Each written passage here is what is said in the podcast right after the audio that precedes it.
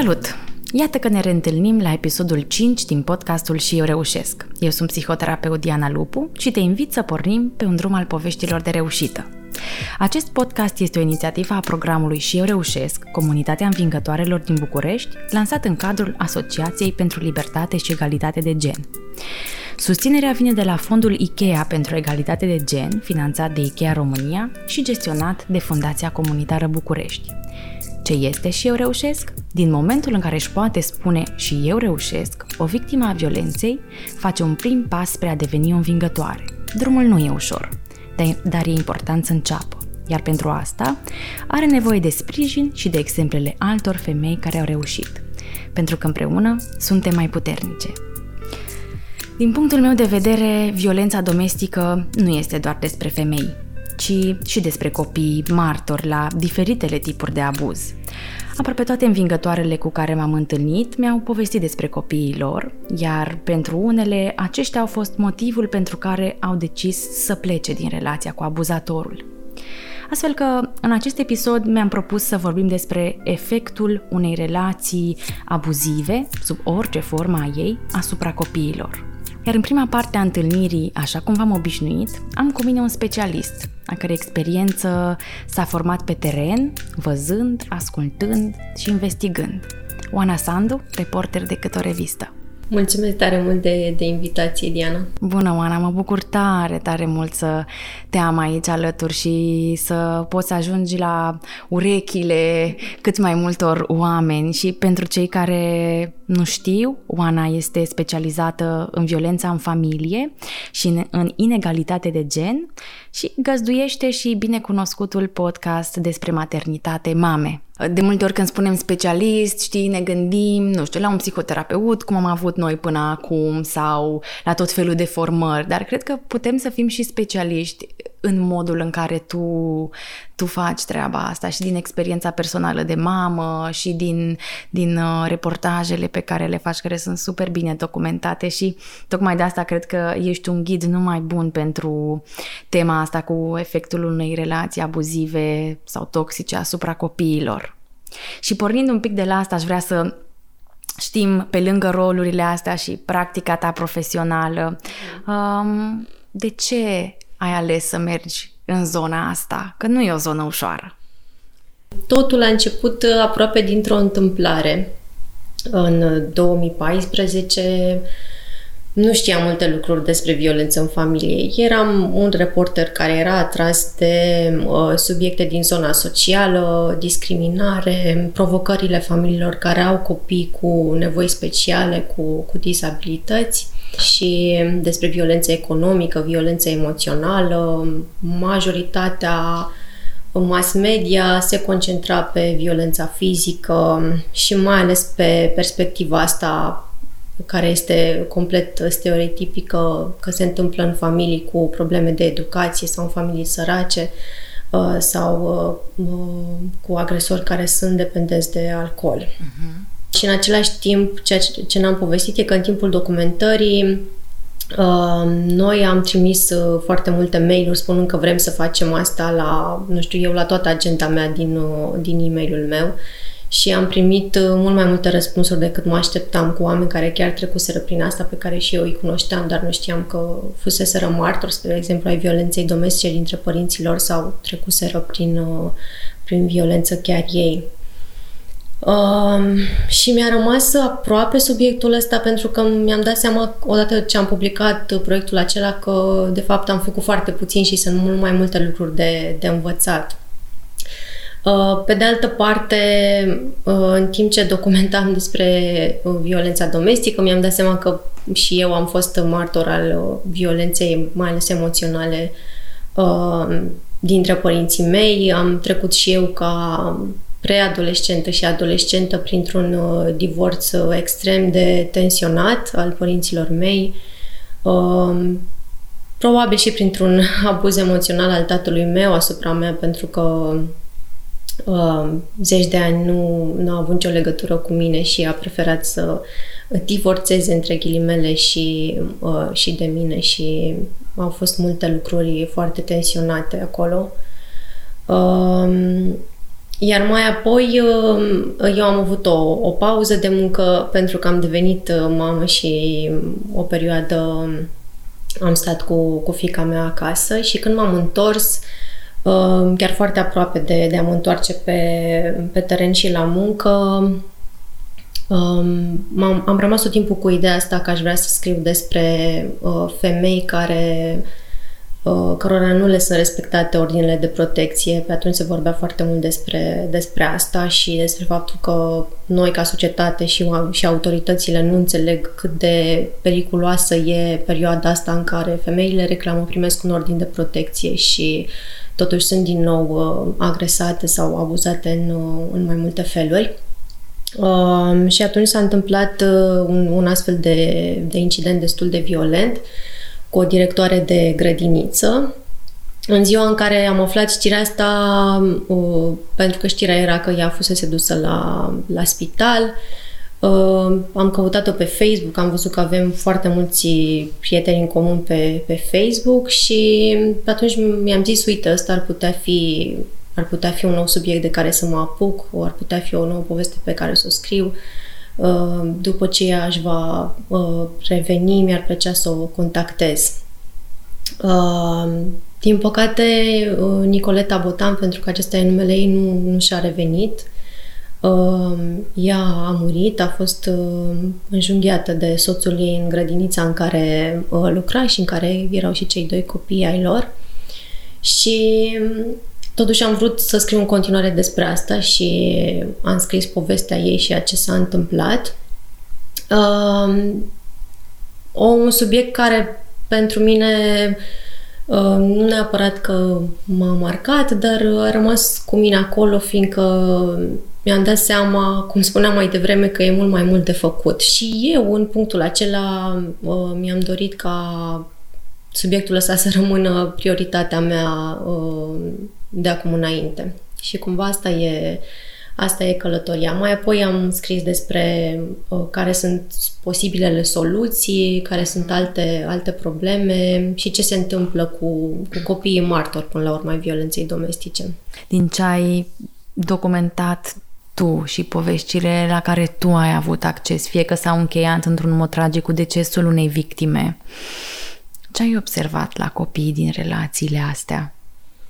Păi da, în primul rând ar trebui să spunem că ce am observat e că foarte multe dintre femeile pe care le-am intervievat de-a lungul timpului au fost mame cu adevărat, adică uh, poate ar trebui să pornim chiar de acolo, într-o relație, când, când un copil vine într-o relație, uh, e o provocare, fie că sunt relații uh, ok între parteneri, fie că sunt relații tensionate. Și Multe dintre femei uh, mi-au spus că au văzut mult mai multă tensiune și cumva abia atunci au recuno- și-au dat seama că se află într-o relație abuzivă uh, după, după apariția copilului. Uh, fie că erau vorba de neînțelegere asupra educației copilului, fie probleme de a înțelege care e rolul unui tată într-o, într-o familie, uh, dinamici de, uh, de putere legat de uh, rolurile tradiționale de gen pe care noi le înțelegem într-o, într-o familie.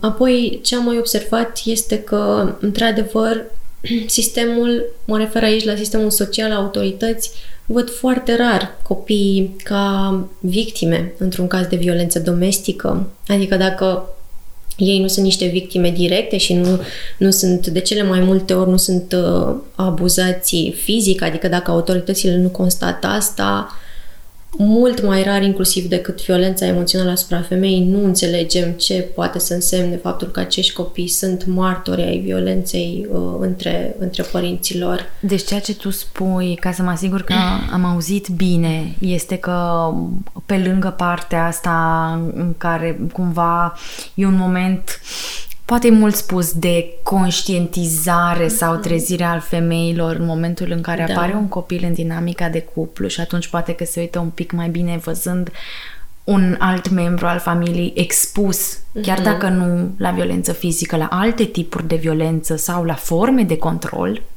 Da. Că și ăsta e un, da, un da. factor care ne poate duce în zona asta. Pe lângă asta mai e și zona asta de justiție care spune că dacă nu există abuz fizic, e foarte dificil să înțeleagă și alte forme da. ale violenței. Și nu doar justiție, adică inclusiv asistență socială, Um, și uneori, din păcate, nici măcar părinții, fie că sunt victime sau agresori, nu-și dau seama uh-huh. de pericolul în care, pericolul traumei, traumei pe termen lung în care se află copiii care sunt martori ai violenței domestice. Nici la nivel uh, public, mass media, autorități, uh, nu vorbim despre asta. Vorbim despre violența asupra copiilor atunci când părinții abuzează, vorbim despre asta, dar nu despre ce se întâmplă când ei trăiesc alături de adulți care uh-huh. se află într-o stare conflictuală. Uh, am citit o carte scrisă de o jurnalistă din Australia despre, despre violență domestică și are acolo un capitol destul de mare despre uh, copiii martori și mi-a plăcut tare mult uh, comparația asta ei. Ea spune că acești copii sunt ca niște fantome, pentru că ei nu sunt ei sunt martori, dar ei nu sunt văzuți de ceilalți, nici de părinți, nici de autorități. Uh-huh. Și atunci asta se reflectă și în uh, lipsa de servicii care există pentru ei. Sigur, sunt poate uh, genul de consiliere psihologică în cadrul direcțiilor de asistență socială, dar e un acces minimal la ele până la urmă și se întâmplă doar dacă uh, unul dintre părinți le accesează, pe de altă parte, dacă celălalt părinte, de obicei agresorul, nu este de acord cu asta, ca copilului să facă o consiliere psihologică, are dreptul să nu fie de acord cu asta. Mm. Uh, Sunt multe piedici, cumva. Exact. Adică dacă nu, nu, nu putem să înțelegem din ce, din ce spui tu, dinamica, ce se poate întâmpla cu un copil dacă doar are acces la asta. Mm-hmm. Dar tu ce ai observat aici din copiii cu care te-ai întâlnit? Fie că sunt ei copii de, de vârste mai mici sau preadolescenți și, și adolescenți, care sunt durerile sau problemele lor? Ce uh, spun? Cred că cel mai complicat, eu chiar am, uh, am documentat, în fine, documentez acum o serie despre interesul superior al copilului și ce se întâmplă când părinții se separă și Uh, ce se întâmplă, de exemplu, când părinții nu doar că se separă, dar se și luptă pentru copii uh, și recunosc că ideea asta mi-a venit pentru că în cazurile de violență domestică pe care le-am documentat, mereu era această problemă. Adică copiii deveneau uh, Uh, o armă, de obicei a agresorului uh, pentru a se răzbuna pe, uh, pe victimă, a se răzbuna pe fosta lui partenelă că, că l-a raportat la poliție, că a obținut un ordin de protecție. Uh-huh. Și cum, cum, cum era? Și dinamica este foarte complicată pentru că, până la urmă, copiii își văd au nevoie de ambii părinți și cel mai probabil au dezvoltat relații cu, cu ambii părinți și uh, e foarte greu să găsească un echilibru între ce se întâmplă, să înțeleagă de ce tatăl o lovește pe, pe mama lui, uh, să nu se simtă vinovos că poate ar vrea să petreacă timp și cu tatăl și să nu știe cum să-i spună asta mamei lui. Vorbeam cu uh, cineva care acum este adult și a trecut printr-o situație de genul ăsta. Uh, și îmi povestea, uh, pentru că ea a avut acces la, uh, la servicii în sensul că a ajuns să devină psihoterapeut, uh, îmi povestea cât de multe răni adânci i-a lăsat povestea asta, confuzia asta, mă iubește mama, mă iubește tata, eu iubesc pe amândoi, dar cum să le spun asta? Uh-huh. El îmi spune că mama e de vină, ea îmi spune că el este de vină. Uh-huh. Eu am fost scut de apărare uh, al mamei mele atunci când tatăl o lovea. Se punea în fața mamei? Mama o punea în fața tatălui, uh-huh. ca să nu fie lovită. Deci cumva copilul ajunge să fie uh, mai mult decât o armă în zona asta de despărțire, de răzbunare, mm-hmm. într-o situație de divorț, chiar și în, în cazul în care nu se întâmplă asta, copilul ajunge să fie scut fără ca el să-și dorească. Exact, fără ca el să-și dorească. Și ea îmi povestea că asta a făcut-o să, să intre uh, la rândul ei în relații abuzive, toxice, să nu poată să iasă din ele, uh, fiindcă nu știa să ceară, nu voia să ceară ajutorul. Uh-huh. și e un gol, e un gol imens, mai ales când se întâmplă, știu că există mai multe etape de dezvoltare a copilului și de exemplu, dacă o situație de genul acesta se întâmplă în adolescență, atunci când se formează identitatea, uh, consecințele pot fi foarte, foarte complicate și uh, poate să te aducă și pe tine că atunci când ești adult să replici anumite situații, autoagresivitate, sacrificiu, mm-hmm. autosacrificiu în viața ta. Um, Lipsa limitelor mai întâlnim aici. Exact, sentimentul de vinovăție de care nu poți scăpa niciodată, înțeleg. Tu sigur știi mai multe decât mine. Dar um, le-am, le-am învățat și eu pe, uh, pe teren și uh, discutând cu adulți care au trecut prin asta m-a, m-a ajutat pentru că ei au o putere de introspecție mult mai mare. Altfel, copiii pe care i-am văzut, uh, na, nu, nu sunt specialist în psihologie, dar uh, cu siguranță este am ascultat niște înregistrări uh, ale incidentelor ăstora de, de tensiune, de violență între părinți, în care erau implicați și copii care cereau ajutorul și sau îi spuneau uh, tatălui să se oprească, să nu mai lovească, să nu mai, uh, să nu mai țipe la mamă. Uh, și mi se pare unul dintre cele mai dureroase momente din viața unui copil. Și cred că știi, partea asta de lipsă de conștientizare, că uite cât de mult impact e acolo, chiar dacă nu ție copilului ți se dă o palmă. Exact, am vorbit cu asistenți sociali care ascultaseră și ei uh, într-un caz de uh, într-un caz de uh, violență între, între părinți Uh, ascultaseră și ei uh, înregistrări, uh, în fine, părinții se luptau pentru, pentru copil și uneori părinții ajung chiar să-și răpească unul sau altuia copilul. Uh-huh. Și ei spuneau aproape cumva dezam- nu, mai mult decât dezamăgiți, aproape resemnați că nu au ce să facă mai mult. Dacă copilul nu are semne de abuz, nu pot face mai mult. Cred că problema asta de abuz emoțional este așa un moft aproape. Uh-huh. Dacă nu se întâmplă, atunci lasă că măcar, nu știu... Da, are ce să mănânce, are o cameră plină de jucării. Ce mai trebuie. Exact, este suficient. Câți uh-huh. alți copii nu au ce, ce Dar știi că, uite, asta văd și eu de foarte multe ori în, în munca mea cu adolescenții. Uh, păi, da, are tot ce îi trebuie, merge la școală, are haine, mm-hmm. dar ce mai? Ce mai trebuie altceva? Și excludem partea asta emoțională. Adică, cumva cred că e încă dificultatea asta a noastră de a lega cele două lucruri și a vedea că nu doar corpul fiziologic are nevoie de niște lucruri și că în corpul ăsta prin corpul ăsta simțim și emoții, interpretăm și situații din viața noastră și că putem să aducem și să creștem o, o generație apoi de alți tineri adulți, adulți care își vor întemeia o familie, care vor intra într-o relație, care unii dintre noi pot să meargă în extrema abuzatorului și pot să simt vina atât de mult încât să mă duc să dau înapoi mm.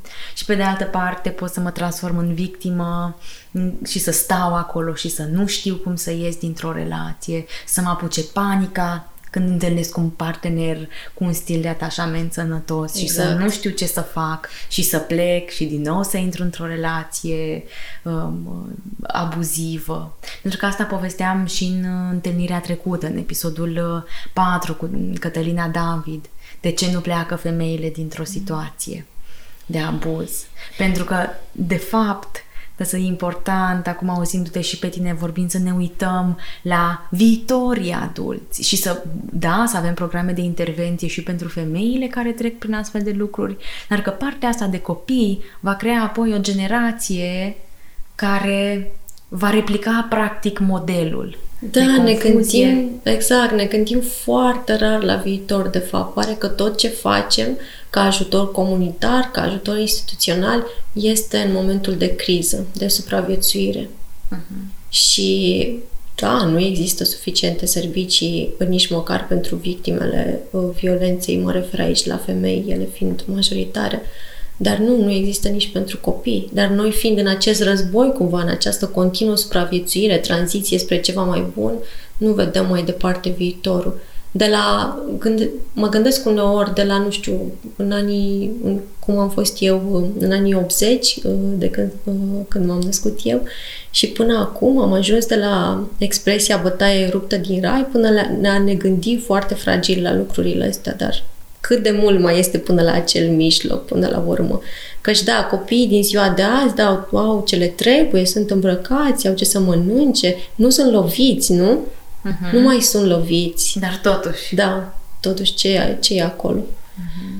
Că de fapt abuzul ăsta are atât de multe modalități prin care să apară și că palma asta și câte, e singura formă. Câte urme poate, poate lăsa, câte urme poate lăsa până la urmă abuzul emoțional, cât de, cât de greu este să, să-l, să te vindești până la urmă de el și cum îl poți replica în, în viața ta, în relațiile tale de cuplu și, și nu doar în cele de cuplu. Ce alte efecte ai mai văzut asupra lucruri care te-au, nu știu, au rămas așa cu tine sau te-au pus pe gânduri legate de efectele asupra copiilor? Uh, păi cred că um, situația asta uh, de care povesteam asta este una cu moneda asta de, de schimb, în care devin copii sau cum spunea cineva, sunt ca niște elastice de care trag unii sau alții. Um, apoi mai e o situație, pentru că am tot documentat asta despre cei care rămân uh, orfani, um, unde se întâmplă, unde se întâmplă tragedii um, și un agresorul se duce în închisoare, uh, mama nu mai este, Uh, și ce se întâmplă cu copii? Avem vreun program de sprijin pentru, pentru acești copii? Nu. Uh, avem vreun efort de susținere a familiilor care se ocupă de ei, care trebuie să-și dea peste cap complet viețile personale uh, ca să aibă grijă de niște copii cu enorm de multe probleme emoționale. Unii dintre ei, uh, nu avem o statistică, dar unii dintre ei chiar au fost uh, martori a ceea ce s-a întâmplat. Uh-huh. Uh, nu avem nici măcar o discuție despre asta, da, apoi niște, niște soluții. Tu auzindu-te acum vorbind, mă gândesc la situația clasică în care dacă bunicii sunt în viață, copilul ajunge acolo sau la vreo mătușă. Nu știm care e situația în dinamica respectivă. Da, și nu știm nici cum conține ei ceea ce s-a întâmplat. Uh, Uh, cum ne asigurăm că li se spune un, un adevăr uh, potrivit vârstei pe care o au, ca nu cumva să afle despre asta atunci când uh, sunt adolescenți sau să nu simt, să nu creadă că au fost mințiți, cum ar trebui să existe programe de terapie prin care familia cu totul să, să aibă parte de acest sprijin. Deci asta în sine practic e cumva o re traumatizare. Unul la mână pot să-mi pierd un părinte în modul ăsta tragic și violent, făcând, făcându-se asta de către un alt părinte și până atunci nu putem imagina că au mai fost și alte tipuri de violență în dinamica respectivă. Și apoi, uh, pe lângă asta, să risc să ajung poate chiar denumită povara, o altă gură de hrănit, mm-hmm. un alt copil de ținut în casă, să mă simt marginalizat sau să, chiar dacă sunt primit cu căldură, poate că m- mm, au nevoie și adulții respectiv să știe cum să-mi spună lucrurile da. și să știe la ce nevoi să fie atenți, mai degrabă decât, a, păi bine, uite, e aici, are un pat, merge la școală, gata. Exact. Îmi amintesc acum că spuneai de un caz recent pe care um, de care am fost aproape și l-am documentat. La începutul acestui an, o femeie a fost înjunghiată în picior în, um, la locul de joacă, unde, se, unde era cu copiii ei. Era o întâlnire a ambilor copii, după ce uh, ei doi s-au separat. Um, adulții ei doi. Adulții, mm-hmm. da, și aveau au doi copii și uh, el uh, cumva a, copilul cel mare a rămas la, la el, nu a vrut să-l mai, să-l mai dea înapoi și acel moment, în, în acea zi, se întâlniseră cu toții ca mama să-și vadă și primul copil și copiii să se vadă între ei. El a, a înjunghiat-o pe, pe soția lui, care era în proces de separare, uh, și apoi a fugit luând copilul cel mare, uh, a luat un taxi, deci a fugit de la fața locului, luându-și copilul cel mare, apoi a ieșit din taxi, apoi a încercat să găsească o altă mașină, până la urmă a fost uh, găsit de poliție, deci copilul a fost părtaș la toate lucrurile acestea, iar celălalt copil, fetița, a fost părtașă la momente sângeroase în care a văzut-o pe, pe mama ei că uh, era rănită. Uh, și în acest moment uh, ei se judecă pentru custodia uh, copilului cel mare. Uh, tatăl, agresorul, nu mai vrea să-și lase băiatul la mama lui uh, și îl și manipulează emoțional astfel încât a ajuns ca copilul să nu-și mai dorească, să spună că nu-și mai dorește și îmi spunea această mamă cum este posibil. Eu nu pot crede nici până la finalul vieții mele Căci băiatul meu pe care l-am alăptat până la 3 ani și a dormit numai cu mine îmi spune acum, uh, la 8 ani, că nu vrea să mă mai vadă. Nu pot crede asta. Și avem doi copii care au asistat la, la o situație incredibil de violentă, uh, de tensionată, de conflictuală, inclusiv plină de adrenalină, uh, și foarte puțin, adică nu, nu există niciun fel de sprijin, ei nu reprezintă o prioritate într-un caz de, de genul acesta. Uh-huh. Bine, dincolo de un ordin de protecție care a fost dat atunci, uh, dincolo de o pedeapsă, a primit o pedeapsă cu închisoarea, într-adevăr, deci a fost ceva reparator în sensul de pedepsire a acestui adult, dar mai apoi, pentru consecințele astfel, ale unui astfel de incident, noi nu le privim. Știi, acum când te ascultam, mi s-a creat așa în, în fața ochilor o, o imagine și mă leg de ce ai spus tu mai devreme, apropo de noi suntem obișnuiți mai degrabă să facem o uh, intervenție da, rapidă, da, da, da, da. pac, pac, să facem acolo, punem plasture. un bandaj, punem un plasture, persoana e închisă, femeia e în spital, își vor reveni și își vor, vor trăi viața exact. din nou. Și de fapt, noi nu stăm să curățăm rana asta, nu știu, cel puțin asta imaginea pe care am, mi-am creionat-o în minte, cu o rană superficial curățată, repede pansată, ca să nu mai corgă sânge și de fapt uiți de pansamentul respectiv și când îl ridici te trezești poate cu un puroi acolo care stă de mult. Exact. Nu ne uităm de fapt nu doar la momentul în care se întâmplă, ci ce facem cu ce s-a întâmplat, cum ajutăm, pentru că trecem de fapt, apropo de povestea asta pe care ai împărtășit-o acum. Acolo vorbim despre șoc, nu vorbim despre pierderea stres încrederii, post-traumatic. stres post-traumatic, mai ales că s-a întâmplat și într-un loc în care, da, locul de joacă, unde mm-hmm. copiii de obicei asociază cu prieteni, public, cu unde ar trebui să fii protejat pentru da. că ești într-un loc public. Da, și apoi ajungem, de fapt, nu? Să vrem să mergem într-un proces de terapie, să nu putem să trecem peste anumite lucruri, să treacă corpul nostru printr-un stres din ăsta ascuns. Da, și avem un copil, uh, fetița spune tot timpul, mama, ai grijă, ai grijă, să avem grijă pe unde mergem, să avem grijă, ai grijă când te duci cu, la proces unde o să-l întâlnești pe, pe tata, să nu ți se întâmple ceva. Un copil de șase ani care să aibă toate aceste griji imense de protecție, de protecție fizică, câte, câte amprente pot lăsa mai departe. Nu știu, oare mai putem, nu știu dacă sună ciudat sau nu, dar oare mai putem să-i numim copii? Mm-hmm. Având în vedere că atâtea griji, atâtea conștientizări, atâtea frici, parcă nu mai îmi sună copilărie. Exact, și mai degrabă adulți. Adulți. Mm.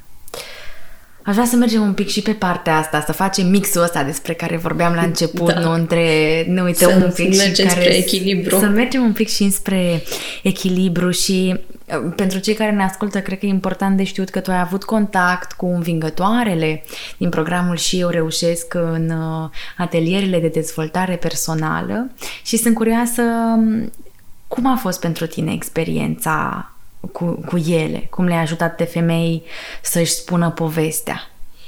Păi, în primul rând, trebuie să spun că toate pe care, pe care le-am cunoscut sunt niște mame foarte, foarte curajoase și nu știu, îmi rămâne în minte uh, expresia asta pentru că sunt uh, tot timpul uh, absolut șocată de curajul pe care, pe care aceste femei îl, îl au, fiindcă foarte rar vorbim, ok, reușesc să treacă de violență și să iasă dintr-o relație abuzivă, dar după ce face asta devii o mamă singură și nu este deloc ușor. Intrăm aici în alt, în alt subiect complicat. Nici aici nu sunt servicii suficiente sau nu conștientizăm foarte bine ce înseamnă să fii, să fii părinte singur.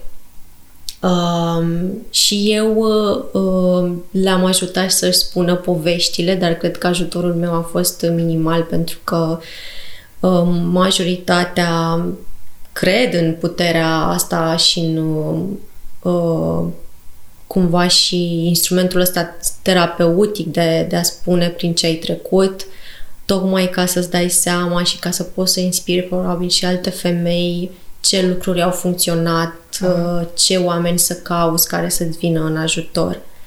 Într-adevăr, multe au fost, uh, sau păreau cel puțin, uh, sprijinite inclusiv de gândul că vor să le ofere copiilor lor o altă viață departe de, departe de abuz. Uh, și cred că ăsta e, e un punct important uh, că și-au, și-au privit copiii nu neapărat ca un ajutor, ci ca un obiectiv până la urmă să iasă dintr-o relație abuzivă. Dar mai, mai întâi de toate asta sunt, sunt absolut mândră și încântată că de, de curajul lor de, de mame de a trece peste o grămadă de provocări, inclusiv financiare, pe care le-ai odată ce ești dintr-o relație unde poate ai fost și dependentă financiar, unde a existat foarte mult control. Din procesul ăsta în care le-ai fost alături, că ele și-au scris povestea, au verificat-o cu tine, le-ai povestit un pic despre care sunt miturile sau mm-hmm. în ce mhm. zonă să aibă grijă, un pic de coaching, training, așa.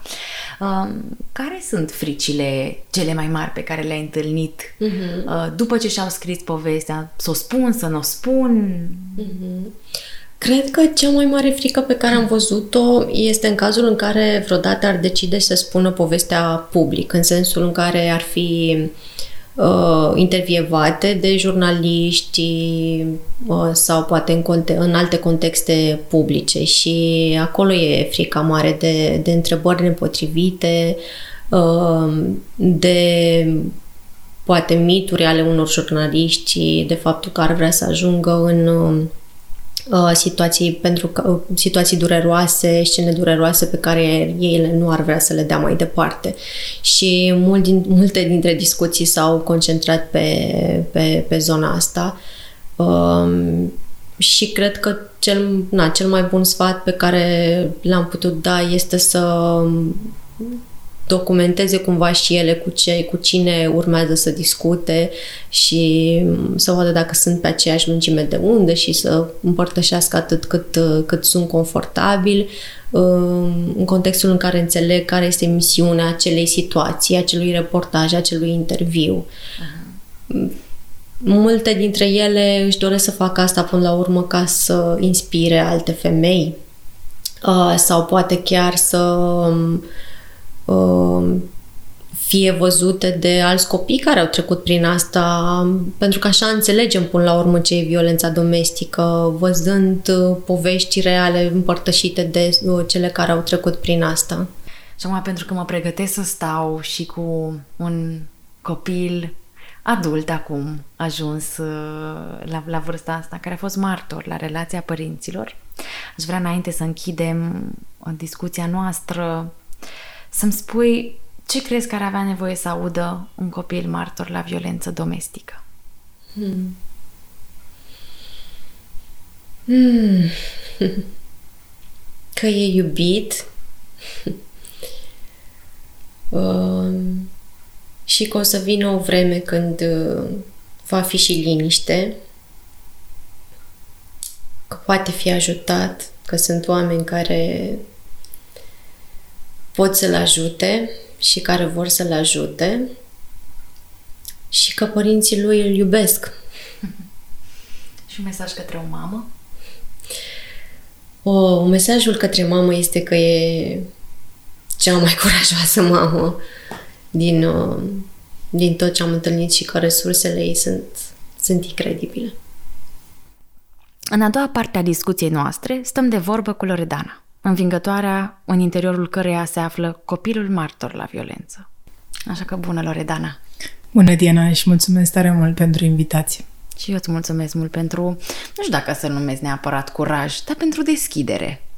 Că cel puțin asta am simțit uh, atunci când uh, te-am întrebat dacă ar fi confortabil pentru tine să povestim despre asta. Cred că am avut foarte mult în uh, minte acest scop de a uh, poate ajunge acest material la cineva și să-l ajute, să o ajute. Cred că, mm. cred că suntem în zona aceea. De fiecare dată când ne întâlnim cu și când stau de vorbă cu o învingătoare, începem cu povestea. Și pentru că um, discuția de astăzi e mai mult dedicată copiilor, care e povestea copilului tău până să ajungem așa la Loredana de acum? Uh, am fost așa cumva, sper, rebelă mereu și um, foarte, foarte iubită de familia extinsă, bunici, bunică, mamă, uh, dar asta cumva a fost un brit de, de relația cu taică mea. Tata fiind un uh, um, tata fiind un tată și el la rândul lui, un, un copil abuzat la rândul lui. Mm-hmm. Cam asta e povestea pe scurt, motivația lui, încercând, bineînțeles, încercând să, să realizez de ce cu mine a fost în felul în care a fost. M-am uitat foarte mult și în uh, mediul lui. Uh, și sunt uh, copil martor la violență domestică și uh, copil agres- abuzat. Uh-huh. Uh, foarte mult timp uh, mama încerca să ascundă multe chestii uh, la început. Știu că mă trimiteau afară să mă joc și ei se certau și nu știam de fapt ce se întâmplă. Am crescut mult la bunica până la 6-7 ani. Culmea, până atunci eu n-am avut parte de, de episoadele dintre, dintre ei. Mai îmi povestea bunica că uh, era șocată că mai uh, ziceam ceva așa foarte ciudat când veneam la ei. Uh, așa un, un cuvânt uh, pe care probabil tata îl folosea cu mama și bunica nu știa de unde l-am auzit eu. Aha, era un cuvânt agresiv, verbal, în jurătură. Da, da. Uh-huh. Proasta dracului, mi-aduc aminte. Aha, era aha. ceva foarte... Și uh, îți spuneam că am, am stat foarte mult la, la bunici, mă duceam la părinții mei invers, vara mă duceam la părinții mei, uh-huh. ei veneau în fiecare weekend, era, era foarte strânsă relația, dar nu i-am observat niciodată în dinamica lor de cuplu. Și până la șase ani nu ai văzut. Nu. Uh-huh. Și de la șapte ani când am, ajuns, am ajuns la școală, cumva, clar, am, am atrizat într-o serie de, de certuri și de tensiuni. Tata, tata un, un, un tip care nu putea deloc să-și controleze emoții, emoțiile, se enerva și nu știa foarte tare ce să facă cu, cu, cu furia lui, fi, venind și el dintr-un mediu abuziv, profund abuziv, Uh, o bătea pe mama. O bătea pe mama din, din vari motive care uneori uh, erau atât de puține, de, de, de, de greu de depistat, adică era era greu de înțeles și de, de în priceput când o să urmeze o, o furie, o... Și când am intervenit eu, cred că cred că copiii nu vor să vadă un părinte mm. într-o stare emoțională joasă, agresat. E și asta a intervenit, eu interveneam între ei și acolo a intervenit și conflictul între mine și tata și de multe ori mă bătea și pe mine. Oh, trebuie să mă adun un pic acum după asta. Cumva am auzit că ai picat ceea ce, nu știu, mi-a ajuns așa în piept când te-am auzit spunând, a fost că ai picat în situația asta, știi, că n-aveai poate, nu neapărat că n-aveai nicio idee, că din câte aud simțeai pe aici, pe acolo, o oarecare dinamică, dar una e să intuiești și una e să trăiești lucrul ăla și până doar să-mi imaginez că a fost multă confuzie. Mm.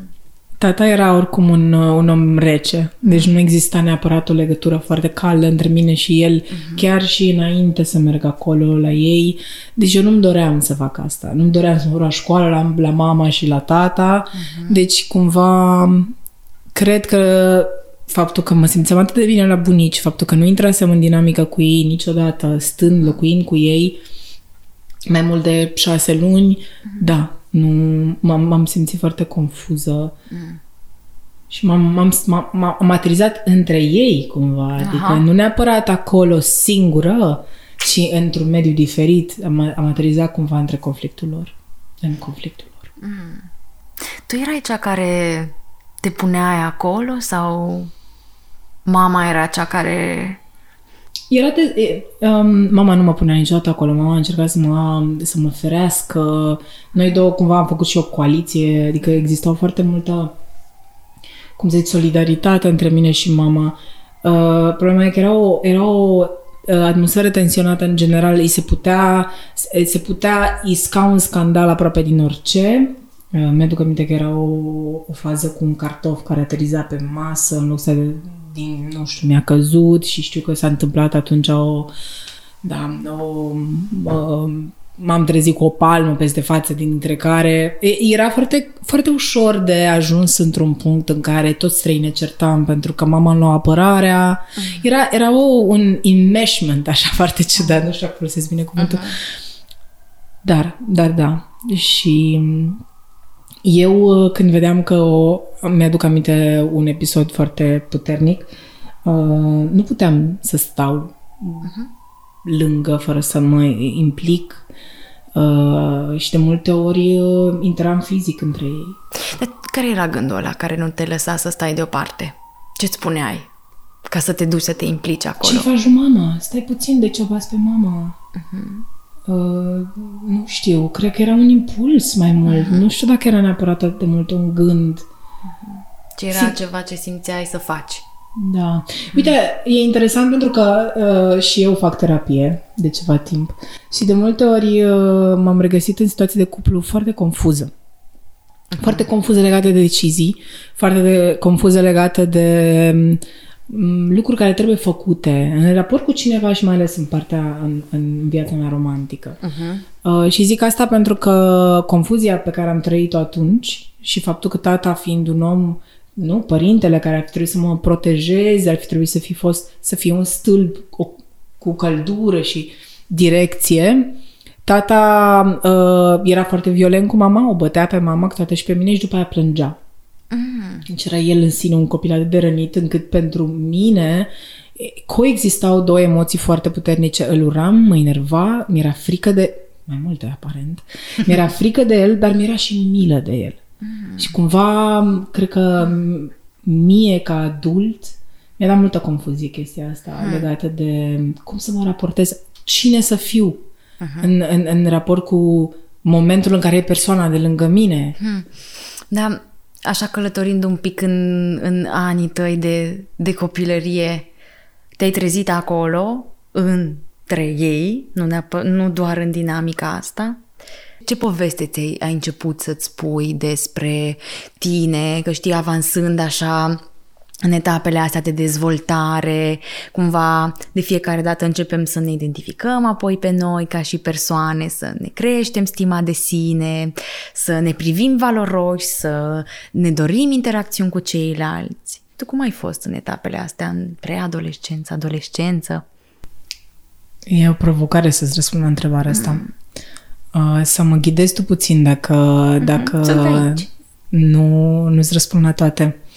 Uh, Uh, erau niște voci pe care cred că le-am internalizat. Uh, unele erau ce bună ești, ești bună la școală, uh, trebuie să înveți. Uh, era, era foarte multă presiune pe, pe partea de învățat și eu am, am luat-o ca și cum sunt bună. Sunt bună la ce fac acolo la școală. Problema era că de foarte multe ori uh, tata venea dintr-un perfecționism din ăsta, nu știu, dintr-o, dintr-o critică, autocritică, critică față de societate, față de ceilalți, foarte puternică și mi-aduc aminte și acum că spunea că sunt cinci degete la o mână, dacă nu ești asta de aici, nu, e, nu însemn nimic. Dacă nu și ești asta, de mijloc? Da. Aha. Deci pentru el era, de multe ori când veneam cu un nouă, era foarte, foarte greu de suportat. Uh-huh. El nu cred că voia foarte tare să fie cea mai bună, ci pur și simplu era un motiv de critică. Uh-huh. Um, am fost uh, am fost foarte apropiată de mama și uh, foarte mult povestea era,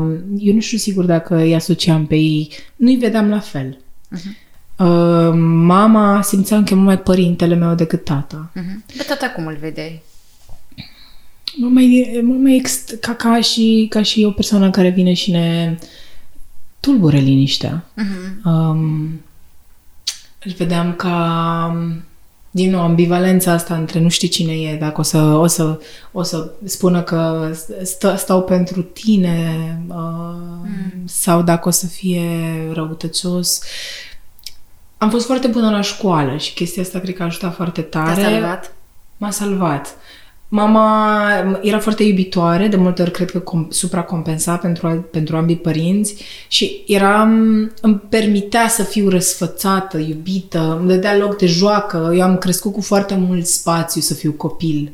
Și cumva a fost un fall out of heaven întâlnirea cu taică meu între întâia, pentru că uh, rigorile de la școală erau traumatizante mă rog, cred că e puternic spus, dar erau noi și erau nu? o imersiune uh, pentru un copil de, de 8 ani, 7-8 ani, totuși e, e foarte mult, plus acest alt nivel care era rigiditatea și uneori violența tatei. Și ai avut două extreme. Extrema asta caldă și permisivă și poate unor care se ducea în coaliție, așa cum ai spus mai devreme, și cealaltă extremă care era dură, rece. Coercitivă, în continuu. Uh-huh, în continuu, chiar și critică uneori. Dar cumva acolo apărea confuzia pentru că uneori mai și dădea câte o lacrimă rigiditatea asta. Mm. Foarte mare confuzia uh-huh. era acolo. Mm pentru că cred că copilul înțelege, știe că amândoi sunt părinții lui. Uh-huh. Problema e că atunci când, când unul dintre ei devine abuzator, cred că uh-huh. cred că e greu să și să accepti și să te raportezi ca la, la 8 ani, cred că, cred că ai foarte puțin control și uh-huh. asupra acestor lucruri. Da, așa ca să sumarizăm partea asta. E o întrebare pe care mie îmi place să o pun cu cuplurile în cabinet. Cum ai văzut iubirea manifestându-se în familia ta?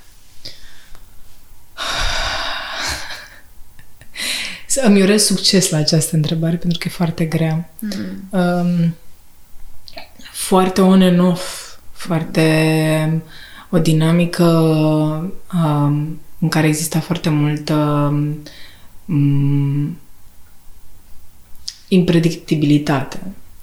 Uh, era foarte copleșitoare uneori, poate chiar mânată de vinovăție, uneori era complet distantă pe critică și foarte incongruentă. Uh-huh. Um, dacă mă refer la cum mă iubeau ei pe mine, mă, mă iubeau foarte dezorganizat.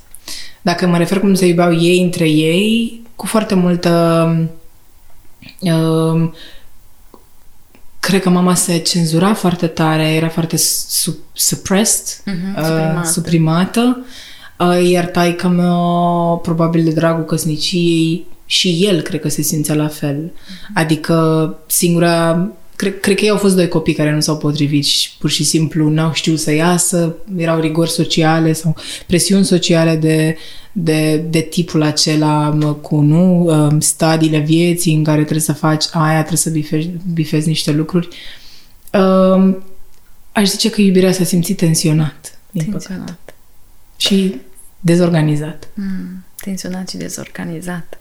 Dar tu ai întrebat-o vreodată sau i-ai spus mamei tale că ai vrea să divorțeze sau să plece sau să facă ceva în sensul ăsta? Eu am fost foarte norocoasă că am avut o legătură foarte strânsă cu mama. Cred că faptul că ne-am înțeles atât de bine și ea era un copil când m-a făcut, 22 de ani, ne-a făcut să vorbim foarte multe. Uh, și da, răspunsul e da, îi spuneam de ce nu pleci, mami? Um, îi mai spuneam de ce nu am și un tată ca alți tați. Mm. Și când uh, am înțeles, uh, de fapt, nu îmi spunea mereu de ce nu pleacă. Uh, cred că de multe ori evita răspunsul sau discuta despre cum, haide mamă să facem altfel sau să, uh, nu știu, nu te mai gândi, lasă că o să fie bine. Mm. Uh, dar ulterior uh, mi-a și povestit, dar am înțeles că de fapt era o frică care cred că vine din mai multe paliere. Una e economic, se gândea uh, ce să facă ea cu trei copii, pentru că în 96, mm. uh, deci înainte să ajung eu la școală, să povesteam, de înainte de momentul acela, mama a avut, uh, i-a avut pe frații mei doi frați gemeni. Mm. Deci, practic, uh, șo- șocul de a frica, teama de a crește trei copii singură sau ca o mamă singură era destul de mare. Uh, jobul ei era un job uh, normal, lucra în logistică undeva la firmă, dar cred că i-ar fi fost foarte greu. Pe lângă asta simțea o stigmă uh, socială, știu că zicea mereu ce să zică lumea. Uh-huh. Amândoi erau cumva legați de acest uh, stigmat. Ce să zică lumea și cred că al treilea lucru e o, o, un discurs internalizat cumva, transgenerațional, cum că femeia trebuie să țină căminul, trebuie să țină familia împreună. Mhm, foarte bine punctat așa și partea asta, știi, în care ne e greu să plecăm sau multor femeile este dificil să plece pentru că mesajul ăsta călătorește mult cu noi și de mult timp cu noi și ne face cumva să ne punem pe locul doi și de multe ori întâlnesc și eu povești de viață în, în cabinet în care relațiile poate că sunt merg în zona toxică și e greu să pleci dorindu-ți ca al tău copil să aibă ambii părinți. Da, aici întrebarea e oare E relația potrivită? E relația suficient de sănătoasă și armonioasă încât să ajute un copil? Dar în timp ce vorbeai, îmi ziceai de partea asta în care um, îți aducea alinare sau liniște faptul că povestea e cu mama.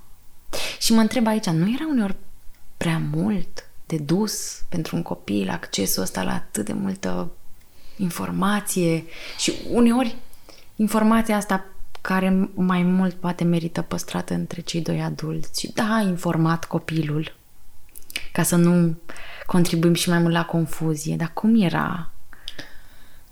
O să oftez așa un pic uh, adânc pentru că wow. pentru că de fapt așa ajungi să fii hipervigilent și să te maturizezi un pic mai, mai, mai devreme decât ar trebui Um, era, era foarte mult de dus. Era foarte mult de dus că vedeam practic o tristețe a maică mea. Și maica mea de multe ori uh, se, se splituia, se împărțea în două. Ea era o fire foarte, ea este o fire foarte jovială și foarte plăcută și cumva trebuia să fie, ajungea să fie foarte tensionată, foarte, juca un rol Uh-huh. Și vedeam tristețea asta uh-huh. uh, și c- cred că, cred că mă atingea și pe mine. Uh, iar târziu în terapie mi-am dat seama că uh, na, vreau să o salvez și uh-huh. cred că anumite prietenii, spre exemplu, cu anumite fete, uh-huh. le-am ales din zona asta uh-huh. de, de salvatoare a mamei. Uh, cred că și anumite comportamente legate de valori, de, de, de, de lupte sociale pe care le am. Țin tot de o, o, o nevoie foarte... Poate e partea pozitivă a acestui lucru, nu? Dar până să ajungem un pic la partea asta de cum au fost relații, ce mesaj ai dus tu în relațiile tale ca tânăr adult, cum a fost când... Ce ai simțit sau cum a fost pentru tine momentul în care s-a produs despărțirea lor tăi? Vreau să știi că e pentru prima oară când vorbesc cu cineva despre asta atât de în detaliu și... Mm. Împărtășești uh, atât cât e, simți. E foarte, e foarte interesant că nu e foarte clar. Unu, pentru că eram mică și doi, pentru că probabil facem niște lucruri acolo încât să ștergem ce nu ne-a plăcut, nu? Creierul cred că încearcă mult să-ți lase ce ce, l-a făcut, ce îl face să supraviețuiască mai bine. Um, a fost, a fost dureros pentru că s-a, s-a, s-a întâmplat foarte puțin deștept din partea lor, adică nu au fost niște adulți care au înțeles de fapt că trebuie să minimizeze um, dauna, dar a fost o, o foarte mare ușurare pentru mine. Uh-huh. Deja aveam 18 ani jumate, aproape 19, dădeam bacul și uh, discuțiile cu mama erau de altă natură. Atunci știu că i-am pus un ultimatum, din păcate nu e neapărat un lucru de făcut, dar nu existau multe resurse în mine uh, și știu că i-am spus că dacă nu, nu divorțează de tata, nu mai întorc la, acasă de la facultate. Mm. Cred că era oricum în punctul la ea, dar despărțirea um, era cu multă frică Era cu multă frică, dar cu foarte multă ușurare. Simțeam că plec la facultate și o las pe mama safe. Mm-hmm. Mm. Știind că e doar ea cu ea. Da, era cu ea, ea cu frații mei și cu bunicii cu... mei, dar, uh, dar da, nu mai era el, el acolo. Cred că nu că nu puteam să-mi o iert, dar cred că era mult mai greu pentru mine să știu că plec din orașul natal și ei doi sunt încă împreună. Și acum mergând un pic, ai plecat la facultate, ai pus ultimatumul mamei, uh, ai plecat mai ușurată. Cum, cum au fost relațiile tale de-a lungul timpului? Mm, sau ajungând în partea asta în care apare poate mult mai mult interesul pentru relațiile de prietenie, relațiile romantice. Care au fost dificultățile tale? Cred că asta e cea mai, uh, cea mai interesantă parte pentru mine, fiindcă asta mă impactează direct și încă mă impactează. Uh-huh. Um, cred că sunt două cuvinte care îmi vin în cap, de la care vreau să pornesc. Um, dezorganizat și cu frică. Am zis deja trei. Uh-huh. și pe cealaltă parte um, evitant. Uh-huh. Erau, uh, erau cam în, în principal în relațiile amoroase. Uh-huh. Uh, cred că aia mă consumau cel mai tare. Am avut noroc să am mereu prietene Uh, n-am avut neapărat un grup de prieteni, băieți și fete, de mers la munte, genul de grup de prieteni de festival. N-am avut prietene. Iar acolo tindeam să fiu doar dezorganizată, un pic haotică. Dar am, am, am, pentru că am simțit o puternică conexiune cu mama, asta e explicația pe care mi-o zic eu, mi-o dau eu, a, am, am mereu găseam valoare în prietene. Aha, aha, era ușor relația da, asta cu fetele, era foarte ușor. de conf confesiune, da. de asta de a povesti, de a fi aproape. Da, da, da, da. În schimb, ce mi-a luat cea mai multă energie a fost uh, partea asta de a sta, a fi într-o relație. A fi într-o relație eu sănătoasă sau a fi într-o relație cu cineva sănătos. Mm-hmm. Um, și cred că are directă legătură cu felul în care um, am fost iubită în familie, felul în care s-au iubit ai mei în familie, Uh, și, și încă, încă lucrez la asta.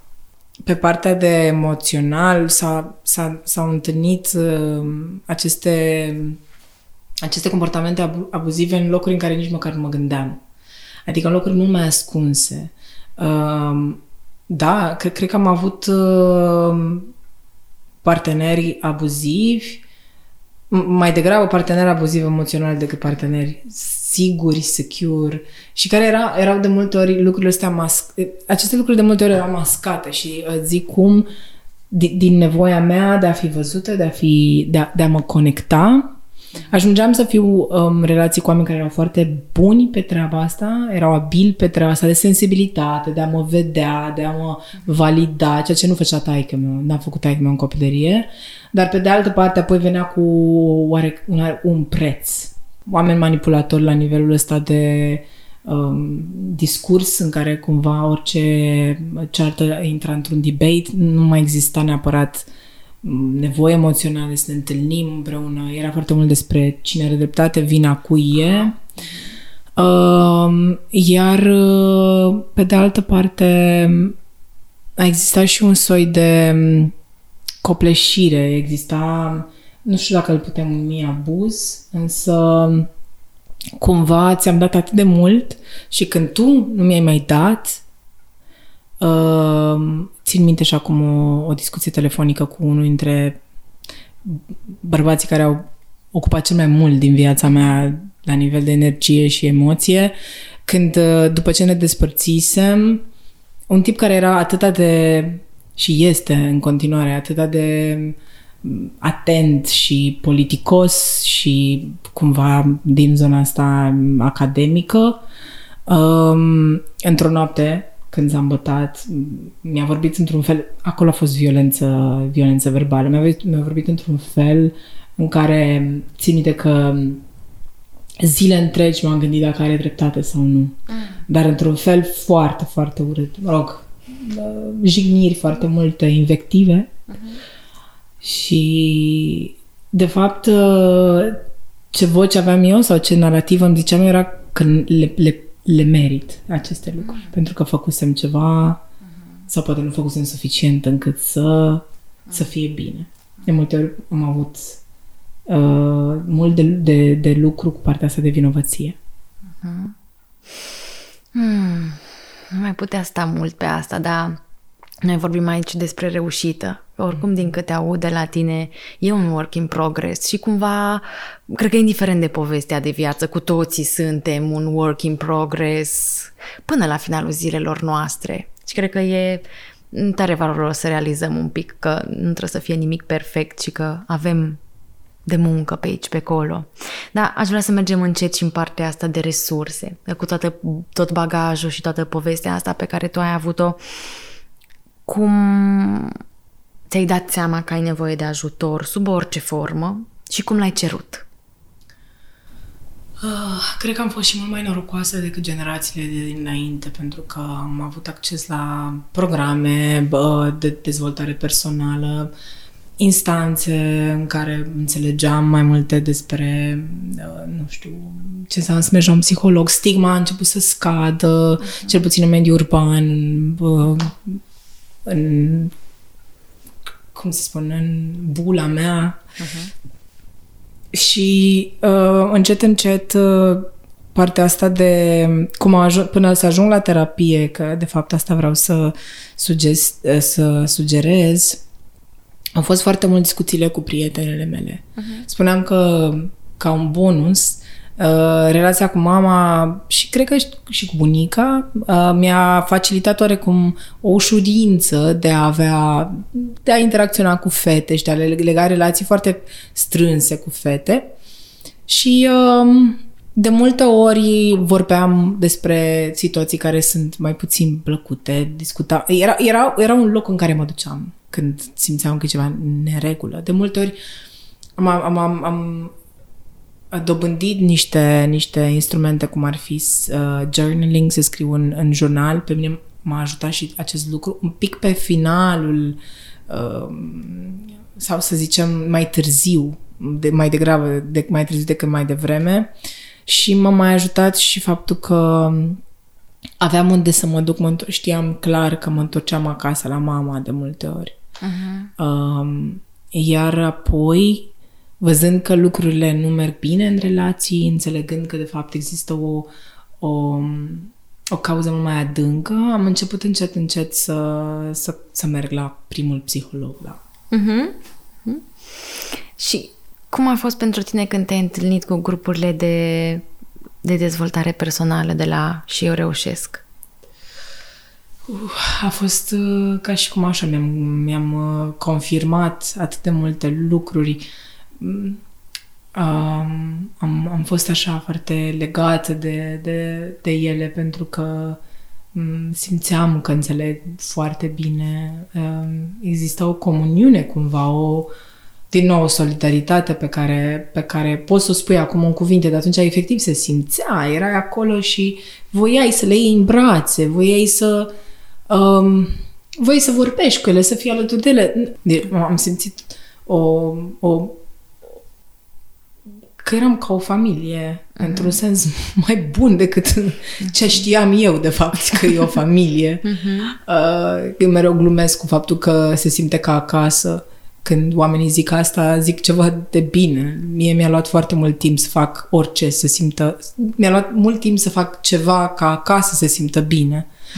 Mm. Um, se simțea în siguranță, se simțea safe. Cred că Cred că ăsta e cel mai bun cuvânt. Și am descoperit mult la mine. Am venit, am venit acolo cu poziția, mai degrabă de pe poziția de eu știu, am trecut prin asta, dar uh, uite, eu m-am vindecat. Uh-huh. Uh, și m-am vindecat. Există foarte mult în mine vindecat. Uh. Dar uh, au scos niște lucruri la iveală întâlnirile. Le-au, mi-au pus niște întrebări, altele de până atunci, uh-huh. ceea ce e foarte valoros.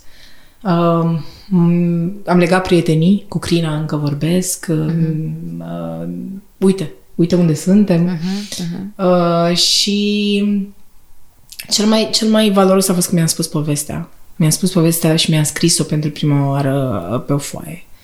Uh, și nu știam că încă mai poate să, să mă facă atât de emoțională. Știu că am plâns. Mm.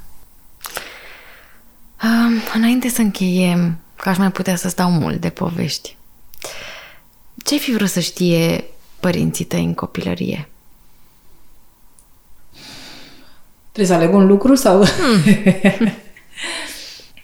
Cred că ar fi fost relevant pentru mine să înțeleagă că, e, că conflictul dintre ei doi e o treabă de adult și că n-ar fi trebuit în vreun fel să, să mă implice în treaba asta Uh, eu, eu o resimțeam foarte puternic. Um, iar doi, cred că aș fi, mi-aș fi dorit să aibă emo- uh, inteligența, maturitatea emoțională, să înțeleagă că, de fapt, um, în momentul în care tu nu mai vrei să fii într-un cuplu, nu mai vrei să fii alături de un partener, o să faci pe toți nefericiți dacă rămâi acolo. În, în mod special uh, pe tine, ca individ, iar apoi victimele colaterale, care de cele mai multe ori sunt copii, iar copiii se ajută mult mai greu pe sine decât fac adulții. Aș fi vrut să divorțeze mai devreme, mai devreme să, să aibă înțelepciunea să zică, hei, chestia asta n-a fost o legere bună.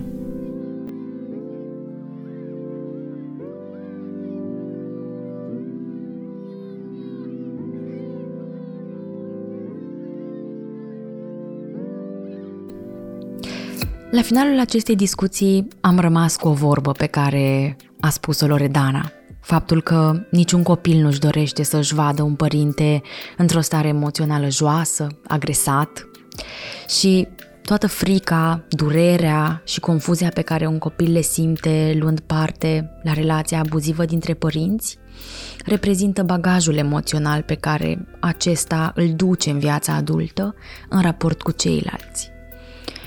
Un alt lucru care, pe care mi l-am reamintit alături de Oana, Sandu și de Loredana este faptul că sunt multe nevoi, dar că există și niște resurse, chiar dacă mai avem de lucrat pe aici, pe acolo. Însă important e că avem ocazia să învățăm să le accesăm atunci când e nevoie și să nu ne grăbim să pansăm o rană emoțională rapid, ci să avem grijă de ea constant, pentru că aceasta se vindecă în timp. Vă aștept și data viitoare cu un nou episod, alte discuții provocatoare și noi povești de reușită. Iar până atunci, puteți găsi detalii despre programul Și Eu Reușesc pe www.șieureușesc.ro, pe Facebook și Instagram. Vă așteptăm acolo!